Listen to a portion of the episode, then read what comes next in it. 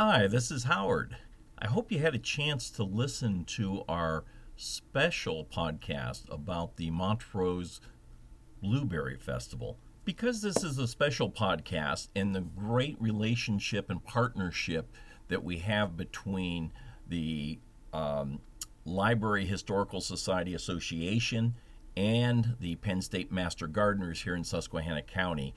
This podcast is actually going to get broadcasted on both of those streams. So that's going to be in the library off the shelf podcast and in the Master Gardeners Digging for Answers podcast. And again, the reason for that is is this is a community event. So it definitely has strong linkage to gardening, which is why I'll be at the Master Gardener booth, but it's also a community event. In fact, I'll have some information about getting a library card. So if you're hearing this and you're going to be at the fair, see me on the booth on Thursday, and you could be in a drawing for getting a new library card uh, if you don't have one. So, anyway, let's move on. August is such a busy month in Susquehanna County. The Blueberry Festival is out of the way, and we'll have some more information on that in an upcoming podcast as far as how the Library Association did um, on um, the event. But I can tell you it was one of the best years, maybe even the best year. And thank you for all those that um, showed up for that event. But guess what's going on this week? It's Fair Week. This is the 165th annual Harford Fair and uh, runs August 14th, the other day, through this Saturday, the 19th. The fairgrounds open at 8 a.m., and there's just so much going on at the fairgrounds, including our Master Gardener booth, the Penn State Master Gardeners, and uh, I am one of those. We will be there throughout the week, and from 10 to 10 and you can stop by our booth, ask any questions that you've got. We've got a lot of literature there, we've got some fun activities for kids. Um, and if you're interested in becoming a master gardener, we'll have all the paperwork and everything you know, need to have to be able to start that process and everything, because that's right around the corner coming up in September. And to kick off the fair event, if you didn't get a chance to listen to last year's fair podcast that Anson did, Anson's one of our master gardeners, it was about the history of county fairs. Everything from being in the old days over in England or in Europe, and I don't want to give any more of it away, up until what's going on here now. But Anson was back in the other day with me doing a quick segment on this year's fair activities. So, what I'm going to do is introduce that activity. You'll hear Anson once again, and it's always great to hear from him. He does such a wonderful job with the Master Gardeners, and he was uh, kind of our key lead in last year and in this year in the Master Gardeners uh, Fair event because uh, there's hundreds of hours of volunteers that go into being able to get ready for Fair Week. And then, of course, we have about anywhere from three to four uh, master gardeners that are hanging out in the booth answering the questions that we get. As a special for this year, I'll be at the fair, again, Howard, at the Master Gardener booth on Thursday. And I'll be in there when we open up and probably be around about four or five o'clock. And I'll be there with the microphone. And it'll give you a chance to stop in, say hi, and if you'd like to enter a contest that we have going on, you can just answer two questions that I'll have for you. And you can be in the drawing, and you may end up being part of our next podcast as we review the Fair Week. So, without any further delays, we're going to go and listen to Anson's fair update for the Harford Fair this year. Oh, and just a reminder if you got the time, you may want to go to whatever podcast site that you're using, look back at the past episodes, and download and listen to Anson's presentation from last year. Uh, I think it was one of the best episodes that we had, but it'll give you all that history on why do we have county fairs? Thanks. Hope to see you at the fair on Thursday when I'm there. Every year, the Penn State Extension Master Gardeners of Susquehanna County bring to the Harford Fair their knowledge and experience to share with any fairgoer that stops by and asks.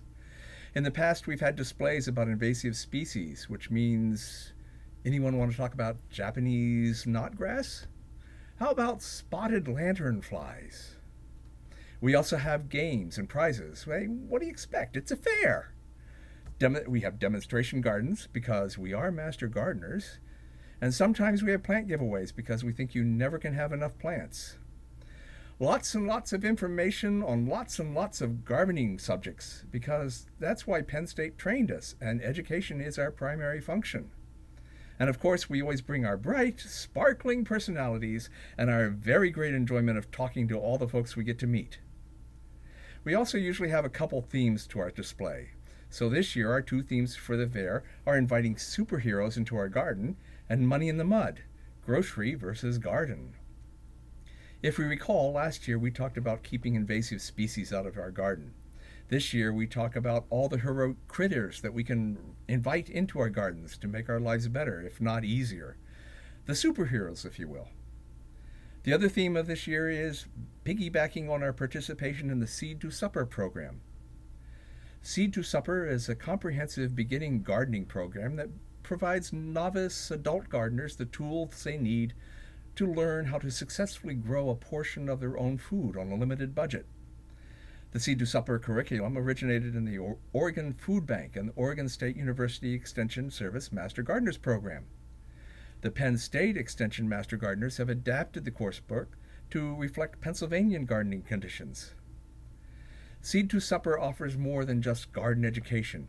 It provided access to healthy foods. It provides learners with hands on experiences. It increased the individual and community food security by fostering food literacy, resiliency, community connect. Oh, can't say that one. Let me try it again.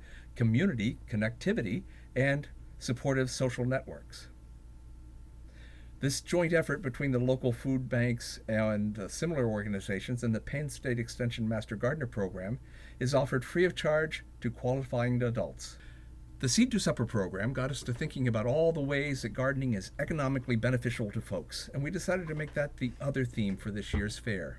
So we came up with Money in the Mud, grocery versus garden, and decided to show through graphics how much you can save by growing your own produce. Now, I can't show you these graphics in a podcast. And if I tried to describe the images, you'd probably be switching off this podcast within minutes.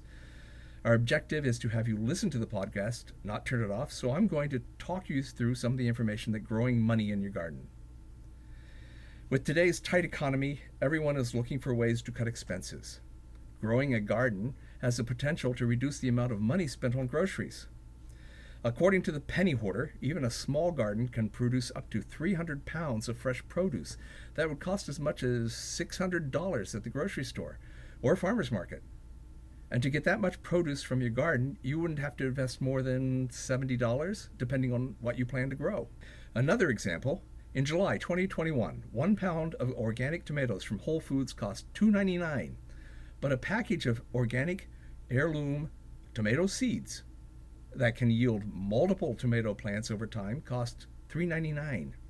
Or to put it in another perspective, one tomato plant grown from one seed may equal 10 to 30 pounds of tomatoes. But let me quote something that is being said in the podcast, A Farmish Life. Quote, The truth is, the only way a garden saves money is if you only plant what you are actually going to use. End quote. No, we've all done this. We plant things in our garden because we or our family or our friends always planted it. Or we're thinking, maybe I'll use it this year. Or worse, maybe I'll like it enough to eat it. And then there's the ever popular, let's try something new. And of course, we never eat it and it goes to waste. My point here is to know yourself and the folks who will be eating the produce in your garden. For instance, I know I am not a big fan of squash. I know, easy to grow, very productive, but to me, squash is just meh. So I never plant it. I also know that if I really, really need a zucchini, my neighbor will have more than they can possibly use and will happily give me a few, or a lot, or a lot, just to get rid of some. The book, The $64 Tomato by William Alexander, discusses one man's quest for the perfect garden and how it ended up costing him $64 per tomato, among other things. This astonishing figure is the result of all the input costs, tools and equipment, fertilizers, pesticides, water, etc., etc., associated with gardening. The trick to saving money with a vegetable garden is limiting the cost while maximizing the yield. And with some very basic knowledge, you can save some money on a grocery bill or two. First, you have to know a couple basics about growing tomatoes. I'm sorry, growing vegetables. So let's talk about that. The location of a vegetable garden is crucial. Nearly all the vegetables need full sun and well drained soil. The vegetable garden should also be located near a source of water.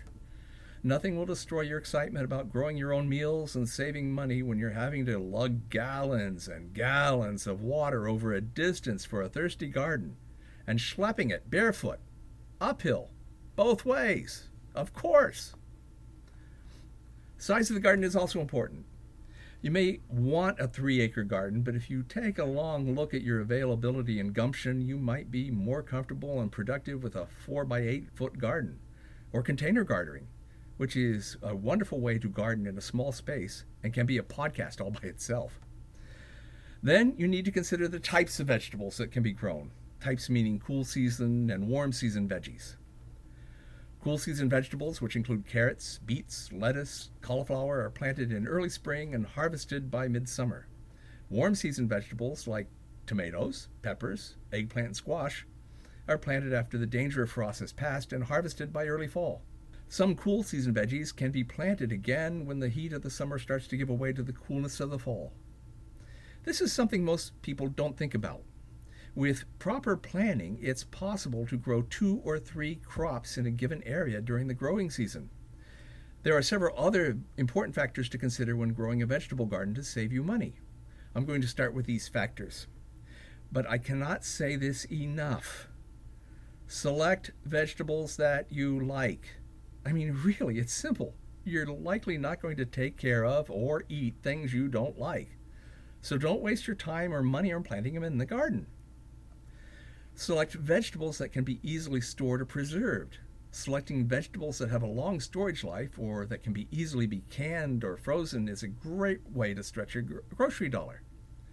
Potatoes, onions, sweet potatoes, winter squash can be stored for several months when stored at the appropriate temperature. Other vegetables, like beans, tomatoes, cucumbers, beets, and sweet corn, can be preserved by canning or freezing. Preserving vegetables is a great way to enjoy the extra produce later in the year. And it's big enough subject that another podcast could, would be needed to cover it all. Also, select vegetables that are expensive to buy in the grocery store. To save money, grow more expensive items like tomatoes and melons, or larger quantities of vegetables that you purchase regularly. Consider vegetables like beans, beets, onions, spinach, broccoli, peppers, carrots, summer squash, cucumbers, tomatoes, potatoes, lettuce, peas, and my mother's favorite, Swiss chard. These vegetables provide the biggest returns on your investment of space and time in the garden. Oh, and don't forget, growing herbs like mint, parsley, sage, rosemary, and thyme is one way to save money as fresh herbs can be very expensive. Some herbs can also be frozen, like in an old ice cube tray, to be available use at other times in the year. All this starts with doing some research and starting with a plan. Decide what you want to grow and determine what is necessary to be successful. Plan the garden on paper first. Establish a network of family members, neighbors, or friends that can help you answer your questions. Don't forget about your local county extension office, and of course, us, the Penn State Extension Master Gardeners of Susquehanna County, or the county you live in. We're here to answer your questions and offer advice. And we'll see you at the Harford Fair, August 14th through the 19th, when you stop by the Master Gardener building to see our displays and ask us your questions about your garden.